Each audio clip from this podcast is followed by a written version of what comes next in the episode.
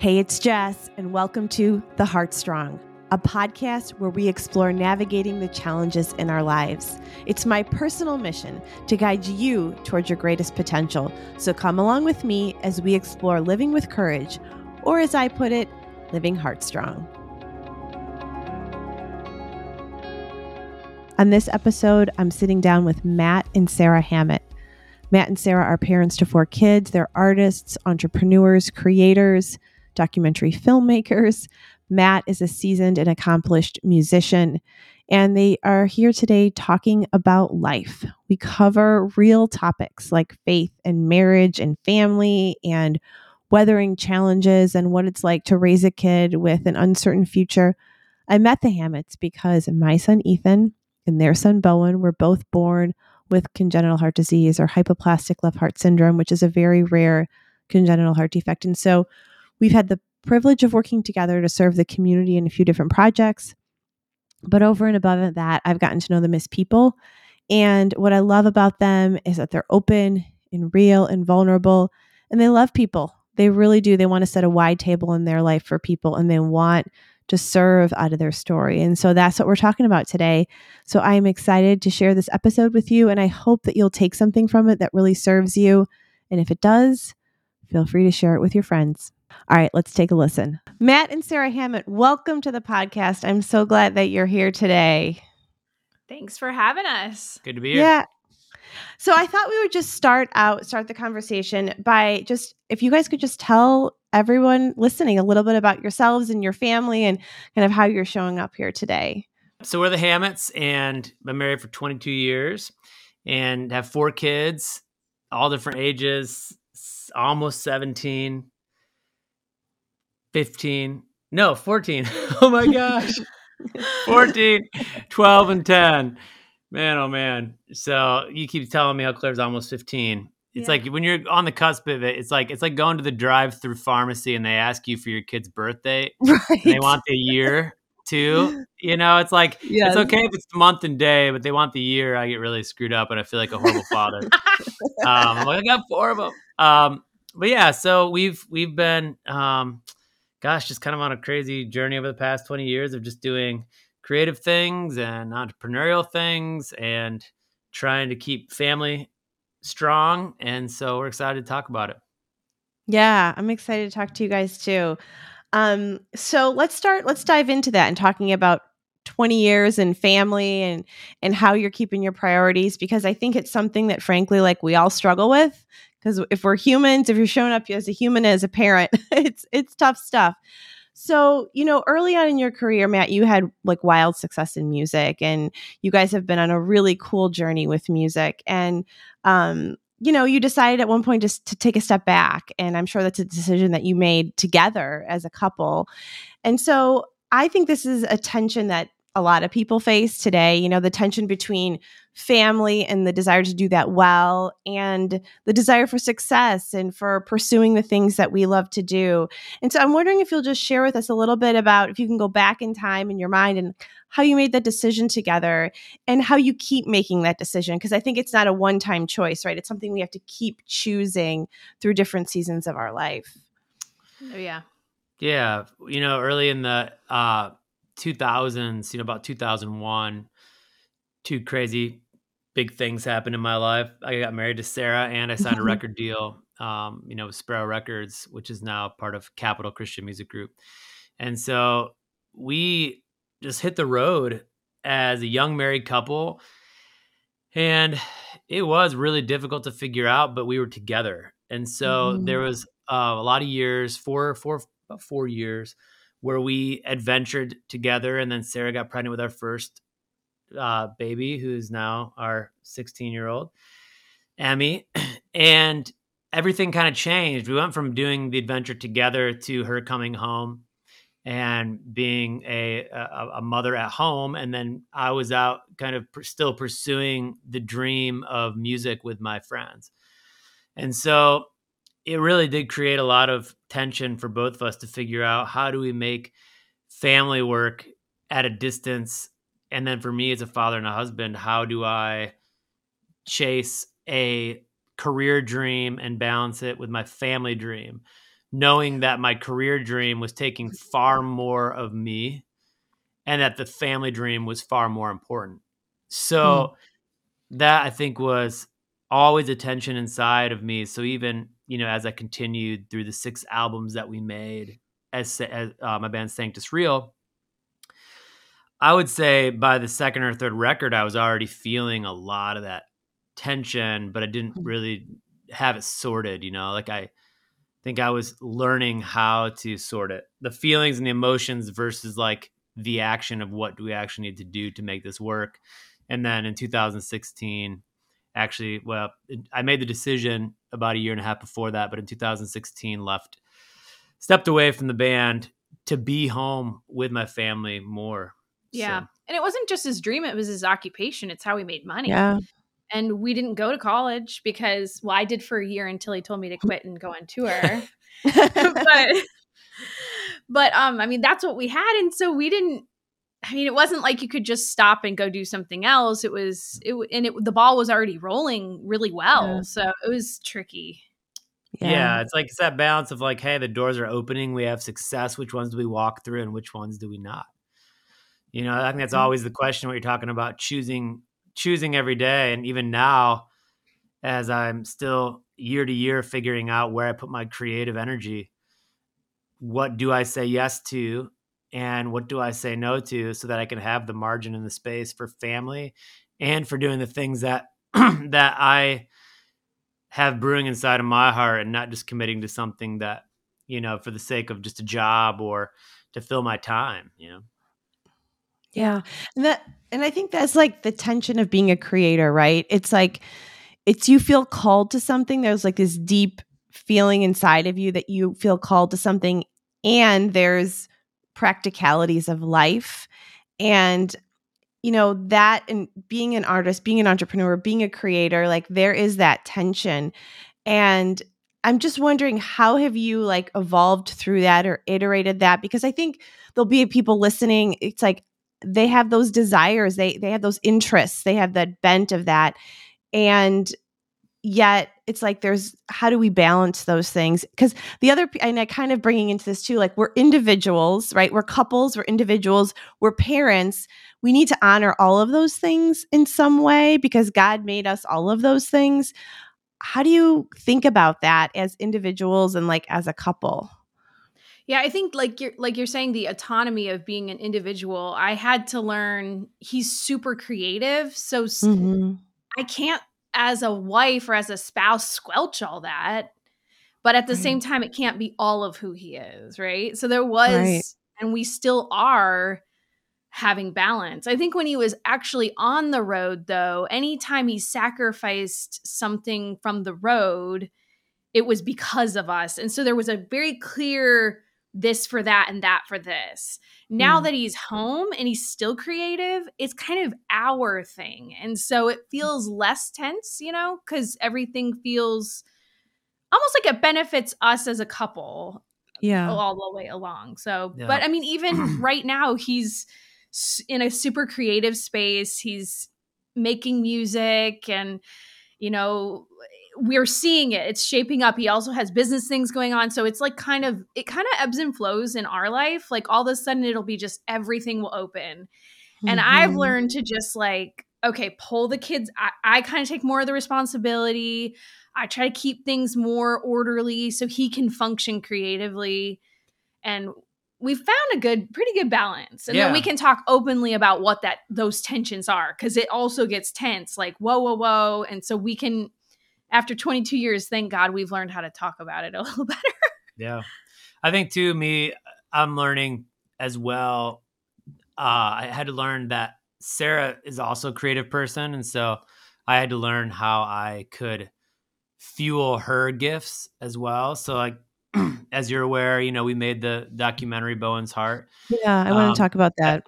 Yeah, and and you know we're not there yet, but just as an example of something that she had in her heart that was a creative idea of how we could do something that could hopefully be a blessing to other people, you know, walking through hardship.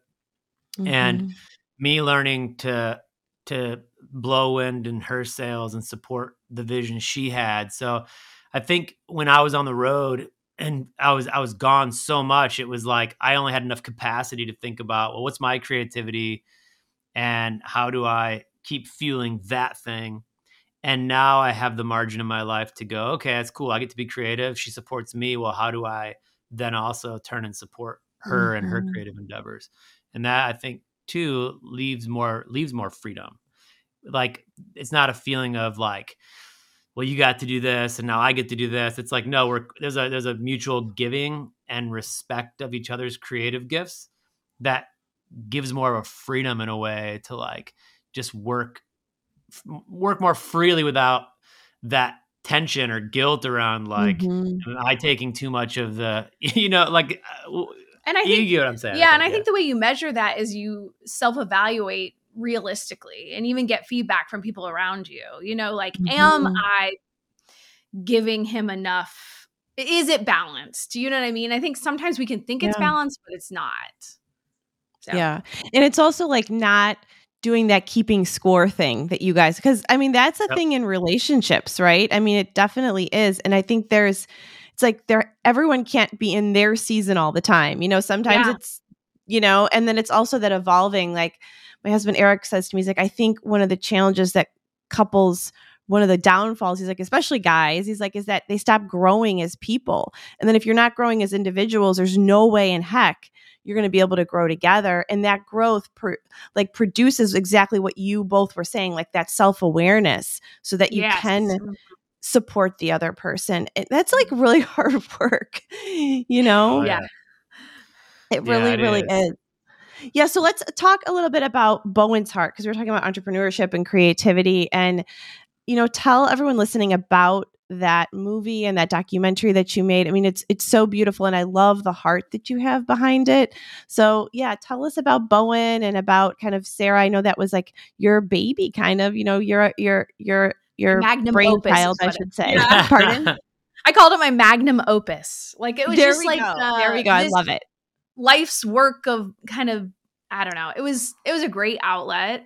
I think like it's interesting like I had to do a lot of like digging of why did we do this? You know, there's mm. like and hmm. there's a million different layers to why. One was because if we have to we found out 6 months before he was going to have to have this third open heart surgery. I was hoping maybe he wouldn't have to do it even though that was unrealistic. Mm-hmm. But once I realized okay, he has to do this, I really felt like deep in my heart we were supposed to create something. And I think it mm-hmm. was like manyfold. It was like, okay, if we create something, then the pain isn't so hard to bear because there's something mm. I can see tangibly that's being created. Even though there's a ton of things that come out of pain, it's I can point at it, there it is. Another one was I had, you know, he was almost 9 and he was supposed to have his surgery gosh, seven years prior. And every year I just kept pushing it off.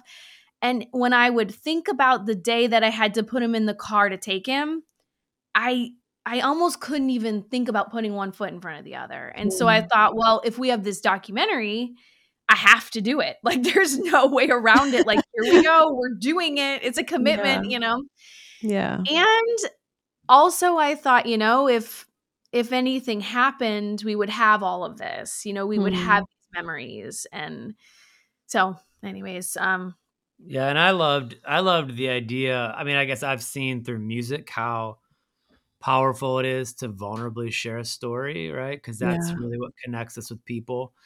And so mm-hmm. I think um, for me, I, I really loved the idea of the value that we could add to other people's lives by simply just being vulnerable with them mm-hmm. and showing mm-hmm. them you know how we walked through this difficult season so that when they're walking through a difficult season they too can say hey you know if, if they made it we made it or even beyond that just to go gosh we're not alone and that has yeah. been the feedback we're getting from people that they're like hey wow like we just it was so wonderful for us to know we're not the only ones going through this. Mm, and a lot of families have said we've shared this with with our friends or family or our parents to help them understand what it is we're actually going through as a family.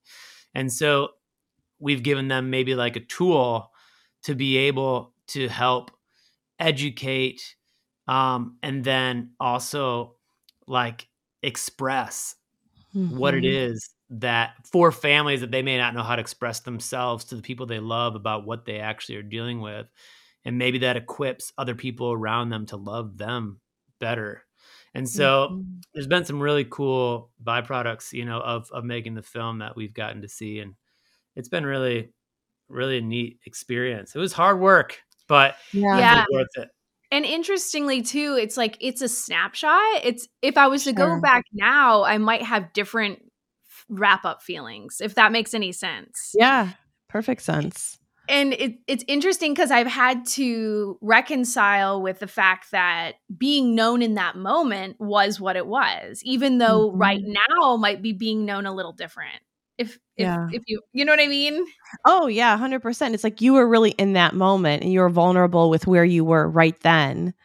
Which I mean, let's talk about vulnerability for a minute because you you brought it up, and I think it's a really it's hard to be vulnerable, right? And and put yourself out there in the world and yet I think it's what people are really craving. You know, they want to know. It's almost like you guys were like, "Well, we'll go first. We'll share we'll share this with you in the hopes that you'll see yourself in it."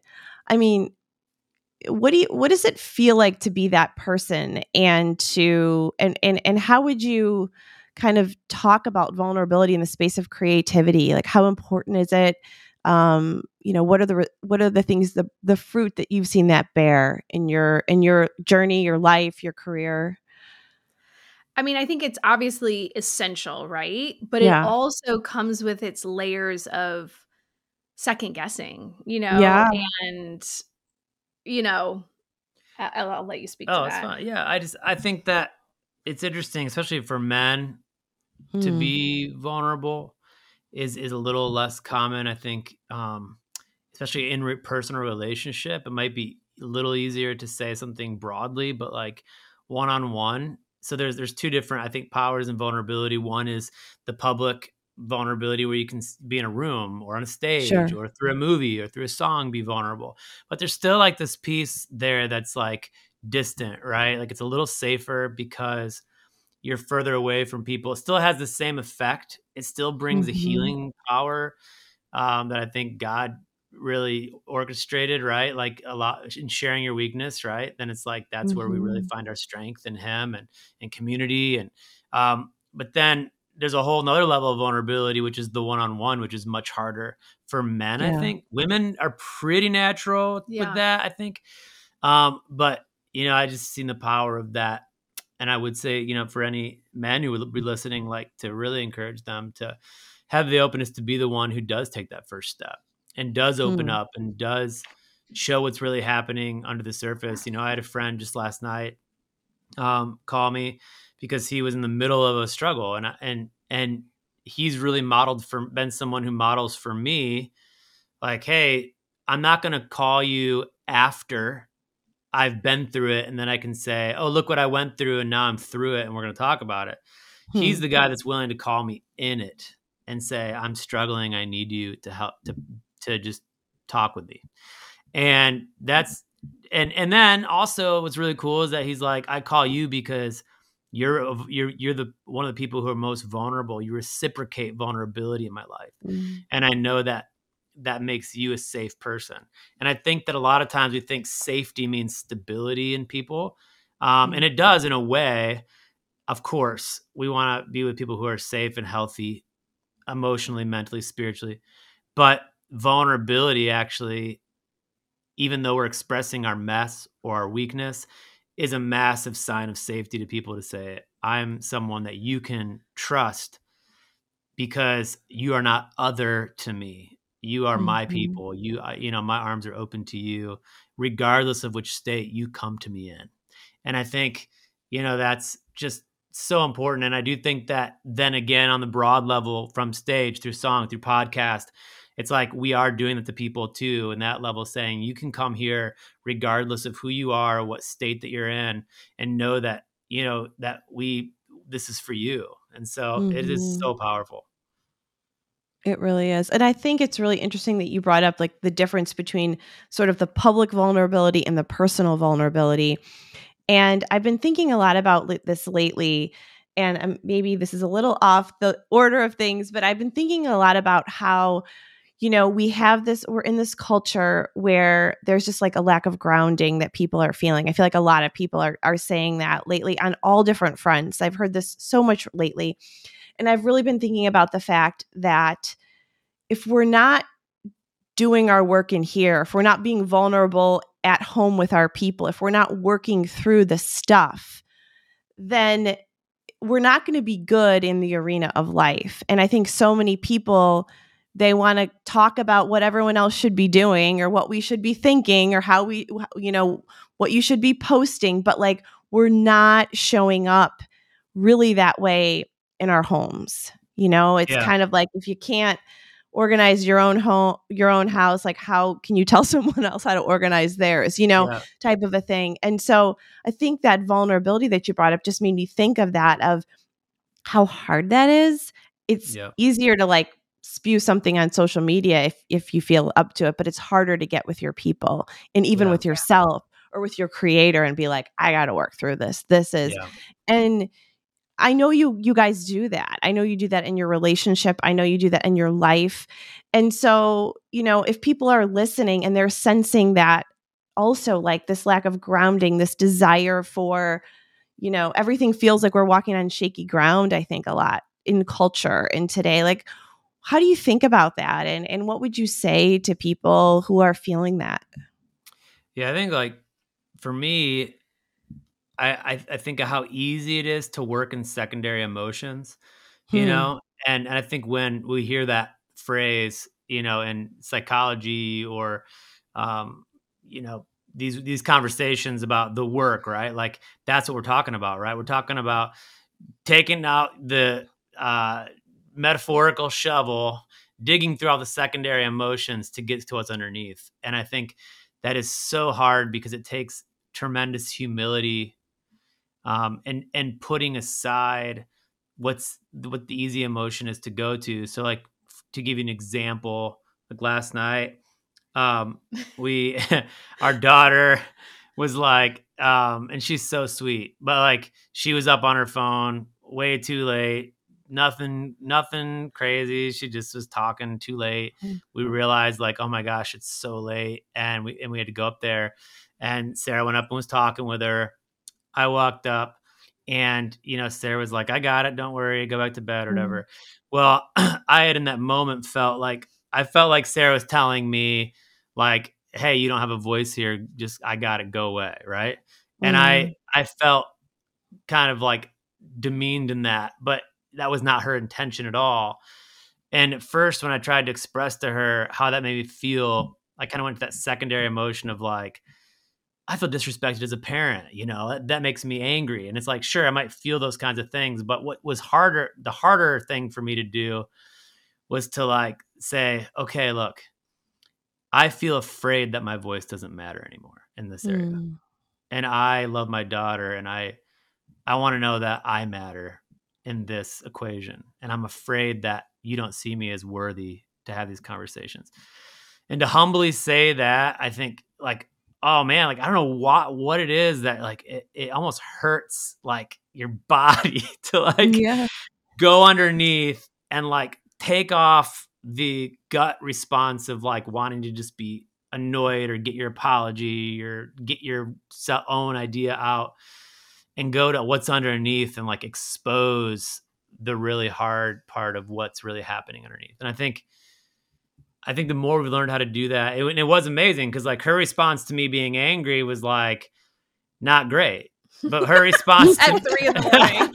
but her response to me saying I'm just really afraid that I don't matter was like grab my hand and yeah, she's with me now, you know. And I'm like, yeah. okay, all right, like so hard to get there, man. we couldn't do it for a lot of years. It's taken 20 years to get here. I'm surprised but... you brought that up. hey, we're about being vulnerable, you know? There we go.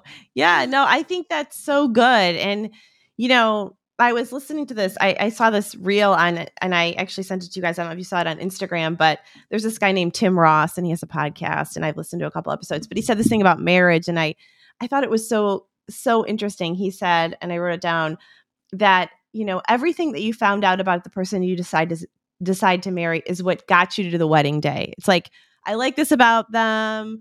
we get along like whatever it was is like okay i want to marry this person but when you say i do you're saying i do to everything you don't know you're saying mm-hmm. like you're making the commitment to who this person is going to become and what our family is going to look like or not and if, if there's going to be success and how that's going to impact us if there's going to be struggle if there's going to be kids there's going to be illness it's like we're saying yes to all of those things and and to then like excavating ourselves through the different seasons of our life like and i you know i know that you guys do talks and work and marriage and you know it's funny i will be super honest like when i go to a wedding these days like eric and i kind of chuckle we'll sit in the uh, and there's these young people and they're beautiful and they're up there and they're like oh this is gonna be so great you know they got everything and i'm like strap on your seatbelts there you two because this is like you know and you know it's like and my friend jen said one day she like uh, before her son got married she said to me she's like the person you marry is the person that you're going to go through hell with you know and you're going to oh, have yeah. to make figure it out and so like frame that for us in terms of if you're a young person listening and you're thinking about that you want to get married someday or if you are a couple like in the midst of things like you know how do we give each other grace and like but how do we think about this stuff so that we can do it well yeah.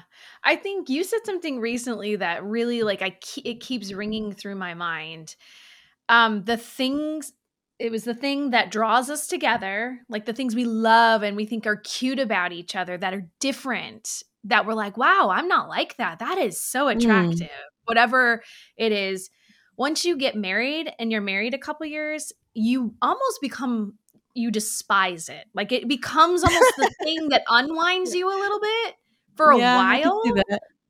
and then what we've found after going through I mean, we've had a marriage that it just we had we really like each other a lot but we didn't know how to resolve conflict very well and that mm. was really hard on us for a long mm-hmm. time at times where we're like i can't believe we did it like we did it yeah and so recently we were laughing because last three or four years the things we loved then hated we now love even more yeah, it's interesting. So like when you're saying you you you marry what you don't know, that's totally true. But then even what you do know can turn to contempt. So it's like, you know, yeah. So basically, like I always give the example of you know Sarah was like bold to speak her mind, and I loved that about her. And she like always had bare feet, and it was like, oh, she's so carefree, you know, and like she put her family first. And but then like after we got married, it was like that bold like fearlessly speaking her mind piece turned into like she's angry with me and she's you know i don't know mm-hmm. how to mm-hmm. handle all this coming at me in an argument that's you know behind closed doors now in our, our apartment and getting out of control or like you know and she's like been in, walking in the mud and she comes in and like you know into our bed and like rubs her like muddy feet you know on my ocd legs you know or i mean there's like or or when she's you know, like putting her family before me, you know, or before mm-hmm. us. And so those things actually can flip. But then it's funny because now I was Sarah was saying is those things that we went through the seasons of like, oh, that thing used to I used to love drives me crazy now. And then you almost get to the back end of it again where you're like, oh, you know what? That just becomes like the old things about them that you just you just learn to be like, this is my person, mm-hmm. and they become mm-hmm. endearing again but that's only through time and faithfulness. Yes, it's like yeah. because you yeah. do go through the hell where you're like you could leave it all, and and mm-hmm. half of people do leave it all, you mm-hmm. know, and mm-hmm. and I, and I we get why. I mean, it's yeah. like that's where we're like, you know, it is hard, and and people do, you know, go through divorce. It's so difficult, but it it is the thing when you do make it through those things or choose to stay through those things. It is crazy that you know you start to experience like old love. And you know, mm. I heard mm. somebody say one time, the, what the only thing better than young love is old love. Mm. And you know, you don't know it till you start to get there. That that that elated feeling of young love is it's very similar. It's like well, like that endearing, but it's even better, you know. Well, and I think you said young love. I think one thing you have to do as a human, and I don't think we really ever talk about this much is you have to mourn young love. I mean, once you get mm. married, you you have to mourn it. it's gone now. You know what I mean? Yeah. Like this is our new love and it's the rest of our life. And if you can find like it's beautiful. So in in the thing you were saying, what are you laughing at? I was just laughing. I was like, yeah, you have to put like your love, y- young love dream to death. You know, just well, you have to bury it. It's Yeah, gone. should we do a ceremony? that's a good Yeah. I think we should do a, a a ceremony, a funeral for our young love. You know, we should uh, go back. But they say if you tough out the hard times, five years later, like there's studies that show you will be more happy than you've ever been in your marriage ever. Hmm. So if you can, if you can grow and push past those sticky parts and stretch and and figure it out, like you will be happier than you ever have been. Hmm. Yeah.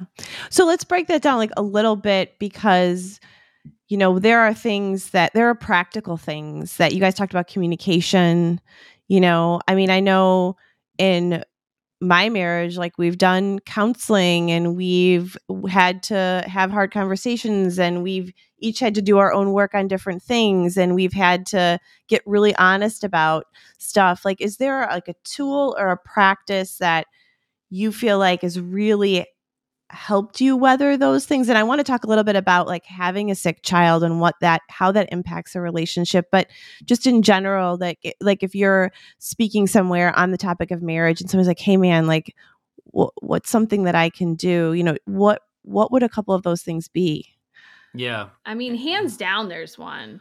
Oh, okay, good. Yeah oh, No, I'm curious to see what you're gonna say. She's like, very I- I confident. it, I like, it. hands down, there's one. I'm like, ooh, I'm excited to hear what this is. no, you know, it's called emotionally focused therapy, Oh, okay. EFT. And okay basically, a lot of times lately, like I don't even know exactly where I got this, but a lot of times if we just explained our upsetness by saying, I've lost a connection and Hmm. I, I want to reconnect. And Hmm. the, the reason I lost my connection is always, let me see if I can get this right. The question, basically, you're asking the question: Do at all times in your relationships, do I matter to you? To you, will you come when I call? I always I forget. don't the- remember them all. There's three. There's three. okay Maybe you We- can type them yeah, up, but but the answer to all three of those, if they're no, then there's a loss of connection. So I can Wow. Come to him and say, Hey, I lost my connection when you threw me under the bus in front of your friends. You know, like that hurt Mhm. me. Like I lost my connection. I don't feel safe right now. Yeah. And Hmm. so, in order to reconnect, I need to know that you understand that, you know, as opposed to you're a jerk. You totally made fun of me. That felt like not good. I don't like you. You know, that's what I want. Yeah. Like, that's what I used to say. Like, that's me. That's a reaction. That's a natural, like that's our defensiveness too, right? We're like, Right. I'm not safe. That's the wall. I mean, I do. I, Yeah. I do that. and the response know? can, can be defense too, right? Like, geesh, well, Yeah. how about you? You know, what about the stuff that you do to me? Or it's like, or it can be, wow, I'm really sorry you feel that way. I totally hear you and validate what you're trying to say It's to me. easier to I think- hear. Yeah, I think, you know, and for context of what Sarah's talking about, we struggled with conflict for many, many years of our marriage. And then we don't know why, but uh EFT, emotionally focused therapy, helped us so much. It was it, like Mhm. we don't even we couldn't even put our finger on what it was about the the approach. Um, but that was that was really powerful. it was honestly marriage changing. Yeah. And then Wow. another couple things I would say, just like kind of wide overarching brushstrokes that I think are like um, mentality things. I heard somebody say that, you know, a lot of people say marriage is like 100 100. So, like, you give and I give. And then some people say marriage is 50 50. And like, you give half, I give half. But like, I think the reality of that is like, how can you ever measure based on each person's own individual reality what that number really is that person that person brings to the table? I heard Yeah. somebody say marriage is actually a hundred zero because you have to mm. decide: Am I going to give today, regardless of what I feel like I'm getting back? Knowing that if you can live that way with someone else who's committed to the relationship, obviously we know not everybody's committed. But Right. if you're with somebody who is committed to the relationship, knowing that when you give that way, that they will give back in return. And I thought that was Mm. interesting. And the other thing is always for me expectation. You know, I think I had somebody say, and I don't know why this, this stuck with me forever. They were just like, you know, these are expectations up here, down here is reality, and everything in between is disappointment. So it's like the hmm. higher you set your expectation from reality, the farther you fall, the farther you basically are injured so in your disappointment, you know? And sometimes so we can true. set our expectations of another human so high that they can't necessarily live up to all those things.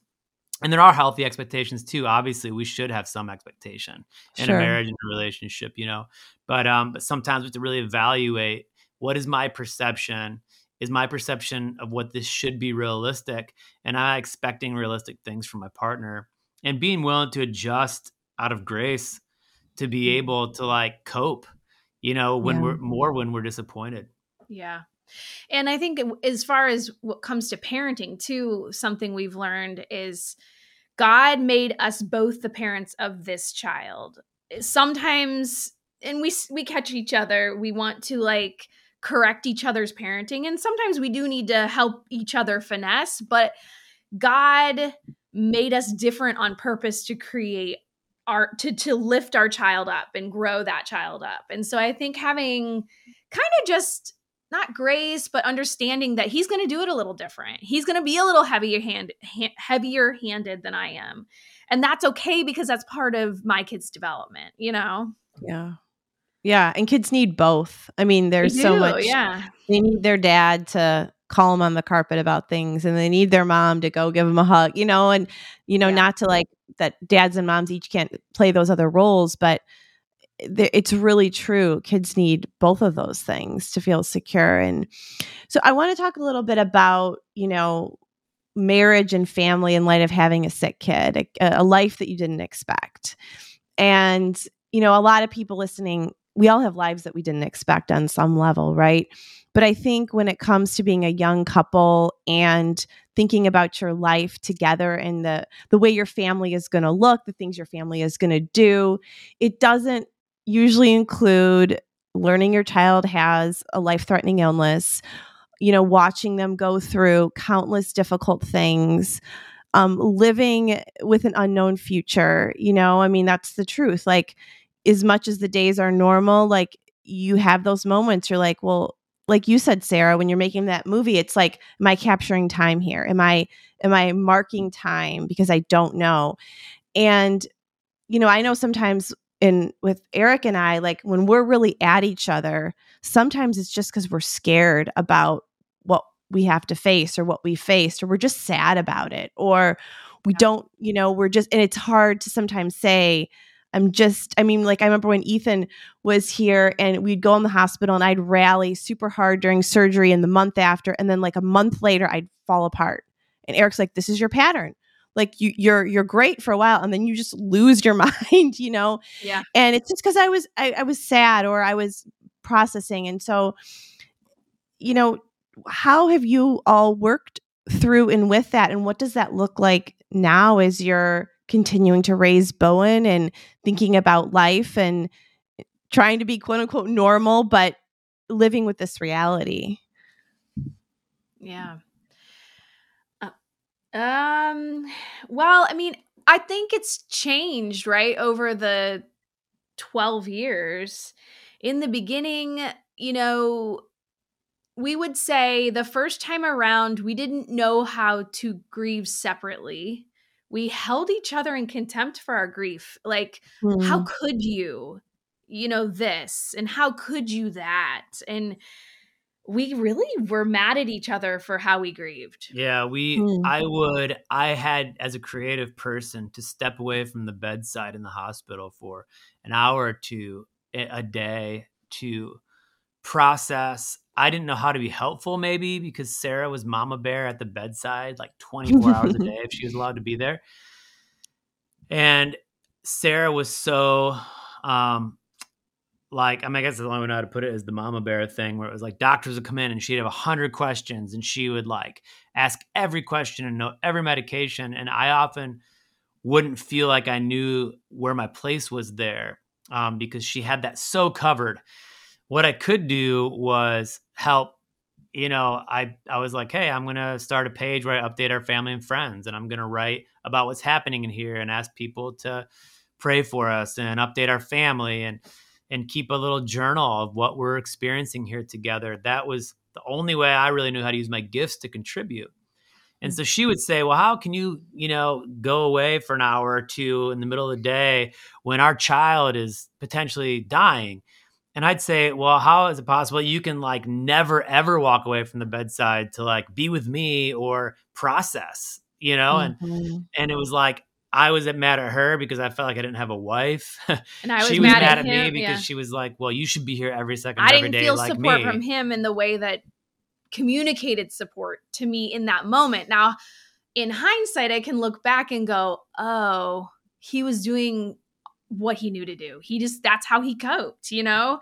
Mm-hmm. We never gone through trial like that. Yeah. And then when, you know, those two first two surgeries were so close together, Oh. but then when this one came, we had a big conversation where we are like, hey, how do we really screw it up before? And Hmm. this time around, how do we Try. gr- try to grieve together and give each other the the permission to grieve differently? And um and We did we better. we did it. We did better. Yeah, we still had a few the first time losing our mind moments, you know. but like I'm kind of like you. Like I'm like fight, fight, fight, fight, fight, fight, fight, and then I'm like, ah, and like, and then I Yeah. realize even recently I've noticed maybe I'm a little depressed, and we're three and a Mm. half years out from surgery, and but I think because we do projects and we find purpose, and we're just you know, I think we're Mhm. trying to cope with purpose sometimes, and then when when we're done with a project, we can I know for me, I kind of like maybe I Yeah. fall a little into a little sad, like Mhm. not full on depressed, but like just I don't know, I don't know, like aimless a little and Mhm. mourning and Yeah. that sort of stuff. I think we're all similar, the three of us, Mhm. in the sense that when we feel grief or pain, we want to like run and do something with it that matters, right? So Mhm. I think a lot of times in that it's hard to slow down enough to like process the real grief on our own. And that was one thing that I really talked about in our documentary was like, okay, so we're running, we're doing all this stuff, we're helping other people, we're trying to help our son, we're trying to be good parents, we're trying to make a difference in the world and share our story. And what if we didn't do any of it? Hmm. What if we literally just let ourselves be? Like, would that be okay? And and part of me goes like, I don't know. Would I, be, would I be okay? that, I literally think no. I don't know I if don't I'd know be that I can do it. Like, and, and part of for me because I'm like, man, I don't know if I could. Can I face it? Can I sit and face the grief? or were we just created? Or is it just in the fabric of our personal beings to like do that? I think, yeah. Like. I mean, like yeah, I think it I is, think but it I also is. think there's something to be said. I think it is in our fabric to do that, but for me, I've learned, and I'm again, I'm speaking for myself that like I have to create the space for myself to sit and be with my grief yeah. and and feel it and allow Yeah. myself to cry and allow myself Yeah. to just be sad because I'm sad. And like you were saying back when we had the first two surgeries, they were kind of back to back within the first year. So we had like a year and a half of just complete trauma. You know, you find out you have a dying child, then your child comes and it's just horrid and then you finally get out of the hospital and you got to go back again. And and I remember the Mhm. night before the second surgery, he was maybe like five and a half months. We were at the Ronald McDonald House, and it was like ten o'clock before the night before surgery, and he wanted me to just hug him and hold him. And I was like, And I wanted to "No, we have Yeah. to get back to Bowen. He needs us right this second. And I said, can we just take a minute to pray and just be Yeah, yeah. together and try to be str- talk about this, you know? But she, in her mind, was like, man, this is moments away from our son. And what if he is gone? Yeah, like know? what if we Yeah. don't get more moments? And so all that to say like as we went out of that season and things began to stable out, we uh, one thing I didn't accept for myself and I don't think you accepted for you was that we endured trauma. Like the whole time like my son is being traumatized. My other kids are being traumatized. I didn't really because I'm fight or flight and I fight, I'm not being traumatized. I'm fine. Like this, like, or I'm not fine, but I mean, I'm not going to take on. You can handle that. it. You can take yeah, it on. Yeah, yeah, like I got it. Okay, whatever. Well, I, you know, I think we both were traumatized in the way we like kind of like fragmented during that trauma. We hmm. started to go apart. So we hmm. had then after that some more marriage stuff to kind of like you know we kind of drifted and then finally maybe 5 years later we figured it all out and came back together. Yeah. yeah. And I think one of the things that I've reflected on just in doing like the nonprofit work that we've done and serving all the families, which has been great. I've also reflected that it that it is a bit of a trauma response. And and maybe this is my own thinking, but we, you know, there is something true. I think serving other people is healing. I think that it yep. that serving others is an awesome thing to do and it does help heal us. And I do think we have individual callings on our lives of how we're supposed to make meaning out of our story and and I don't think anything is ever wasted and and so I believe in that. But but in hindsight in reflecting on myself, it's like we ran so hard and it and was so successful in some ways that felt so good but in some ways i was running from what i really needed to deal with. I was running mm-hmm. from my grief. I was it was a trauma response to keep going and i wonder like i feel like a lot of people do that you know and it's so i think it's important to acknowledge that that's probably true and at the end of the day like you guys were saying like you got to meet yourself at some point. Yeah, and I think I I think too we run because we if we don't will we be swallowed with up with grief like will yeah. we be able to get out of bed in the morning yeah will we be able yeah. to function if we don't yeah. fight super hard this way yeah yeah, yeah. it is interesting because it kind of is like physical therapy in a way where like okay i've got this joint that's messed up and if i don't keep moving it then it'll be stuck forever that's and I do think analogy. it's like you can kind of like, yeah, apply that to like that. Like if I don't keep moving my heart, maybe yes. it'll be stuck forever, you know? That's yeah. exactly that just hit the nail on the head for me. Yeah, That's how I, I feel. So. Like if I stop, will I be swallowed up? Will I be yeah. stopped? Yeah. Yeah.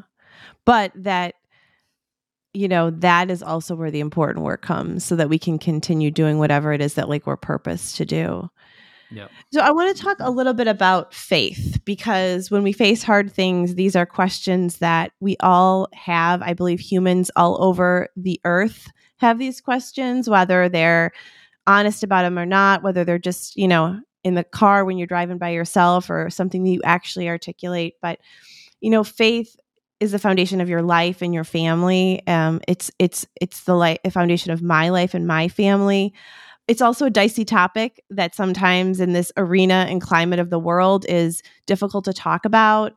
Um, people are uncomfortable with it. People make assumptions about it. Um, I think it's actually much more nuanced than that. And I think it's much more of a personal journey than that. Um, but I want to talk about it because I think it's the longing of every human heart is to know that they're loved and created on purpose. And so I'm wondering if you would be willing to share a little bit about that, about the faith, you know, your faith as a, as a family, as a couple, and kind of in the same, you know, part, like what if there's someone listening and they're like, this is a bunch of crap because this happened to me and no way that I'm loved or cared about, or like this world is just like a mess. You know, I know it's a big question and you know there's no specific answer I'm looking for, but I just love to hear from your hearts like how you what you're thinking about when I say those things. Yeah. You know, we both grew up in Christian families and you know, at times had to figure out like okay, you know, how do we make our faith our own? You know, I think mm um, Sarah and I have definitely even tried to figure out, you know, how do we raise our kids in terms of like, you know, what church do we go to and and how do we handle hard issues at home? And you know that you know for us like our relationship with Christ and just leaning on what we believe is like timeless truth, you know, and scripture. And like I think gives us something so much far, so much bigger than ourselves to hold on to. Yeah. Because like I like I'm just a human, you know. I think it, one thing I think about when people will say, "Well, if there really was a God, then how can things be so broken, or how can there be suffering?" And I think you know that expectation is so interesting to me because I think, well, if there is a God, what makes him God? It's that he's hmm. not broken. And the only way hmm. for him to be God is that we are not, because then he wouldn't be God if we are not. What does that make us hmm. in return? That mm-hmm. makes us mm-hmm. broken people. Broken people make bad decisions. Sometimes broken people can, you know, make hell of other people's lives or hell of our own lives. Broken people can get sick. Broken people mm-hmm. can die. Mm-hmm. And I think for us to say, well, now we blame all that on God, and is I, I do feel that's a little bit of a trite argument, you know, because we're like, you know, what I do see is that in our brokenness, we have a God who is other, who is God, who is not broken, who said, who looks at us and says, though you can't be God, though you are broken, I love you enough to come meet you where you are. Mm-hmm. You know, I think that's what's so beautiful about our faith is that we believe in a God who actually uh, laid his life down for us in service. It wasn't, hey, you know, like come serve me, you know, perfectly or you're rejected for eternity. It's like, no, I'm going to come meet you where you are, empathize with your pain, lay my own life down in service for you. And mm-hmm. the beauty of the way we get to live that out becomes the contrast. And, and I will say this every single person has a religion, whether they admit it or not. We are mm-hmm. religious. We are we are religious people. Like you said, our heart longs to rely on a system that is greater than our own selves.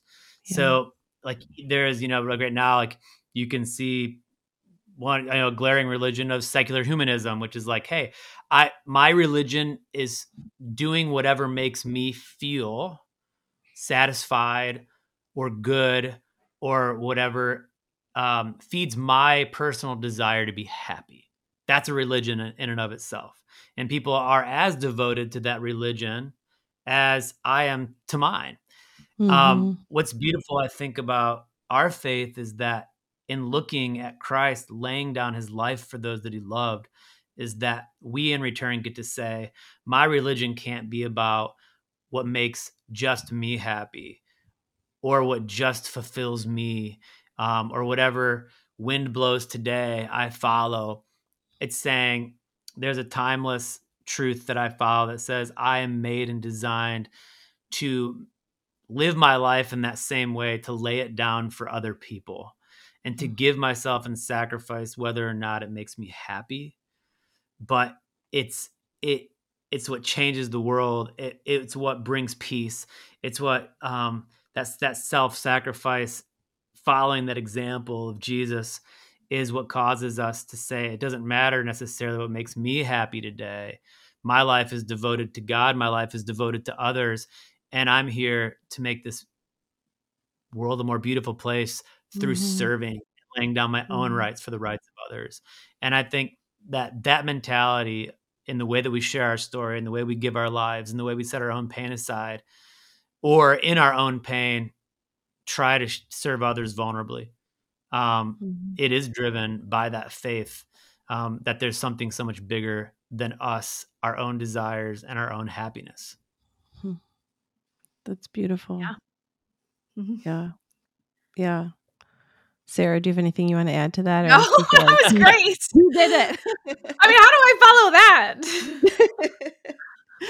yeah, no, that's really beautiful. And I think that um, you know, it's it's okay to ask questions about these things. You know, it's okay to be to be to wonder. I know in my own experience after Ethan died and the years that followed, like the people in my life who gave me permission to ask every question, to wonder, I mean, every question you can imagine I asked, you know, and I think I just want if you're listening I want you to know like it's okay to ask those questions and and look for someone in your life that you can ask those questions to. God is never afraid of our questions. Um and I think that's part of cultivation of faith is the is the space for people to be able to ask. Totally. 100%.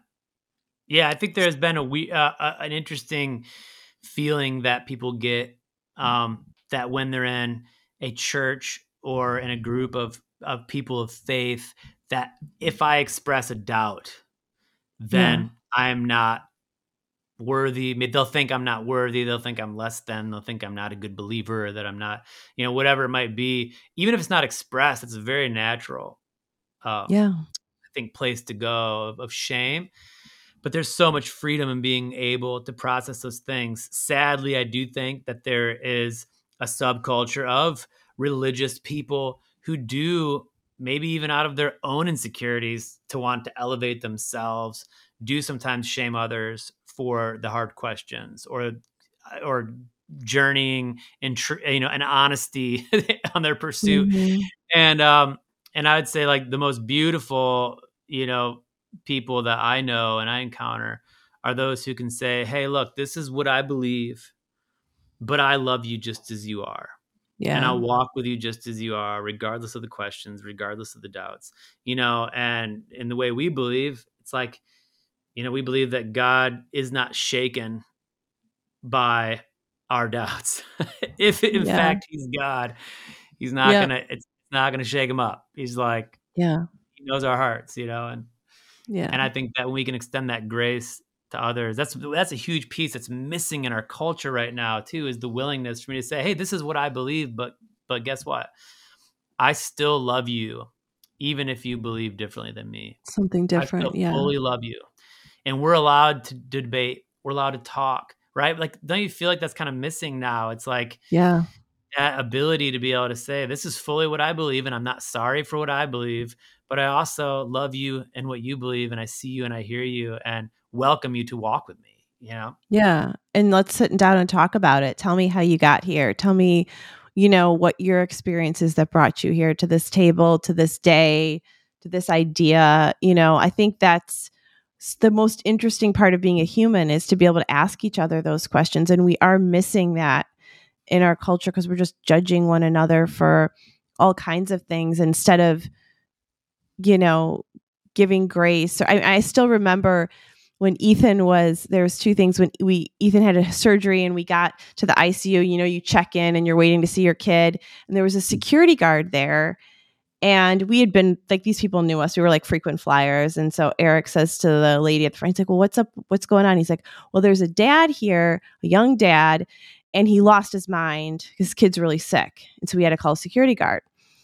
And you know, we got back and er, you know, Eric's a, you know, at the time probably like a late 30s lawyer, you know, looks the part, whatever.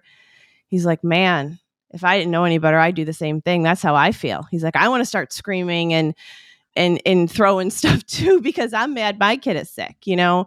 And so it's like none of us are it's just he's not going to do that but he but he want but that's that feeling and so it's like these are real things. It's okay to say that, even though you you know he's not doing that, doesn't mean that he couldn't would didn't want to go over to that young man, put his arm around him, to hey man, I get it, like I, I totally I see you. Or I still remember times when you know, we've been in the hospital with our kids. And it's like, I think that's like one of the holiest places I've ever been because these are people who are just showing up. I don't, they all have a different story. They all have a different, you know, I don't know what, where they arrive, but they're there and they're, they're loving their kids. And, you know, I think if we can meet each other in those places, I mean, I think that there is so much goodness there. And I think we, we just miss out on that and that opportunity a lot. And so, mm-hmm.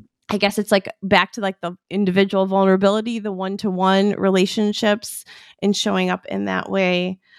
So, like, kind of as we wrap up here, um, you know, we've talked a lot about our challenges, or our, you know, I think there are portals, like we each get different portals, right? So sometimes it's, there's all different kinds of things that we experience. And, you know, this season, I really want to focus on like who we become and what we create from the heartaches that we witness in the world around us like how does it change us and in the adversities that we face? Um, and so i'm wondering if it kind of in closing each of you could share a little bit about you know something that you really like about yourselves that you've become because of what you have experienced in your life and how you've seen it the hard things bear fruit in your in your story. Hmm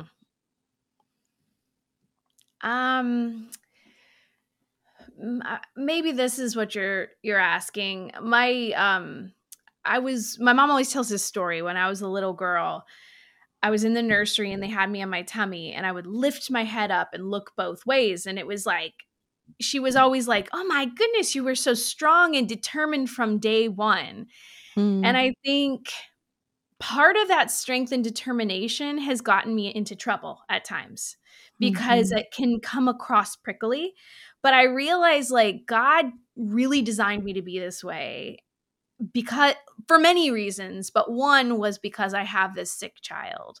I have this child and I have a family and I have a lot on my shoulders and I mm-hmm. needed to be the way I was created, determined and strong and curious and um I think I think I waffle between accepting that and and then hating that. Do you know what I mean? but I think really it is beautiful. So I guess that maybe. Yeah. I think I love that. Yeah, I love that about you. Unless unless she's mad at me again, you know. Sometimes you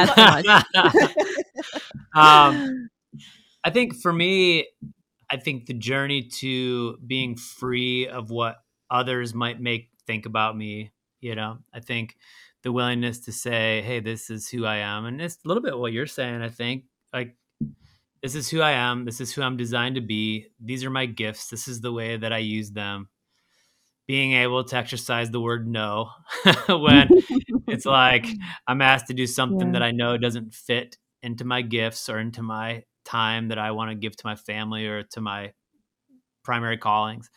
Mm-hmm. And so learning, I think that, yeah, like learning to to to embrace my gifts, who I am, the voice God has given me, and share our story and or my story or our story, our family story, whichever it is, or even sometimes other people's stories. Yeah. Um, you know, and with, with no apologies and and mm. be able to say, hey, this goes where it goes. This is what I'm called to do. And just be content in that where I am, doing what I'm meant to be doing. And I, I think maybe that is the word I'm looking for, like contentment.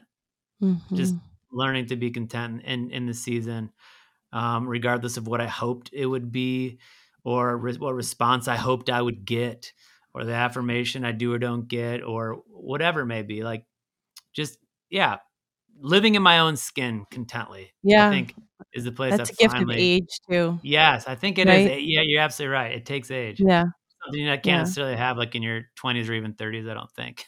no, I don't think so. Yeah, those are great. Those are really great. So, if people want to find you, where can they find you? Online, yeah. on social.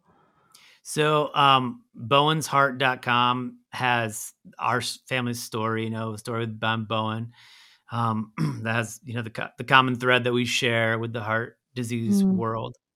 Um, and then my music, our documentary also is um, at matthammitt.com. You can find that. And probably the easiest way is you can find me or Sarah very easily on social media. We're both on Instagram and Facebook. I'm on Twitter, just Matt Hammitt. And then I think all your and Google just... will probably will pop right up. Yeah, so. pop yeah, yeah. yeah, if, if all if all else fails, Just the old Google. Googles will help people out. well, we'll link, you know, all that stuff in the show notes. I just really appreciate you guys coming on today and being so honest and sharing. And one last question, like what's next for you? What are you working on? Anything exciting that you can share with us?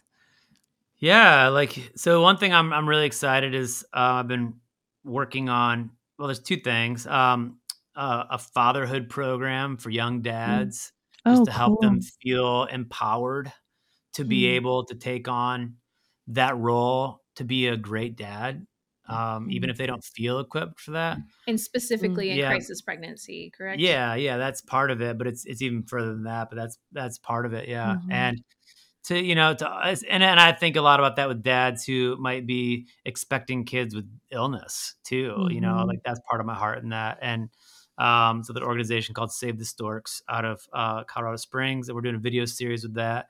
But I'm also working on more music right now um, that I'm I'm really passionate about. I think I've taken a few years off of of recording and putting anything out and have some opportunities potentially to do some more music um, on my own and with some other people. And I just, I'm very excited to see where that that goes.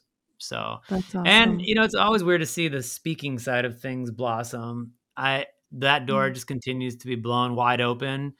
It's nothing I ever really anticipated. Um, I've always been an artist, not so much a speaker, but that mm-hmm. I've blossomed in that area and um, continue to get opportunity. And so I'm trying to embrace that, but also stay true to my primary gifting of music. So a little mm-hmm. bit of a mm-hmm. balancing act this year, but some good stuff in our family. I don't know. I don't know. I'm trying to think like, uh, I need to just be present with the kids. I mean, yeah, they're so busy at the their last, ages. Yeah, the last yeah. half of them being home.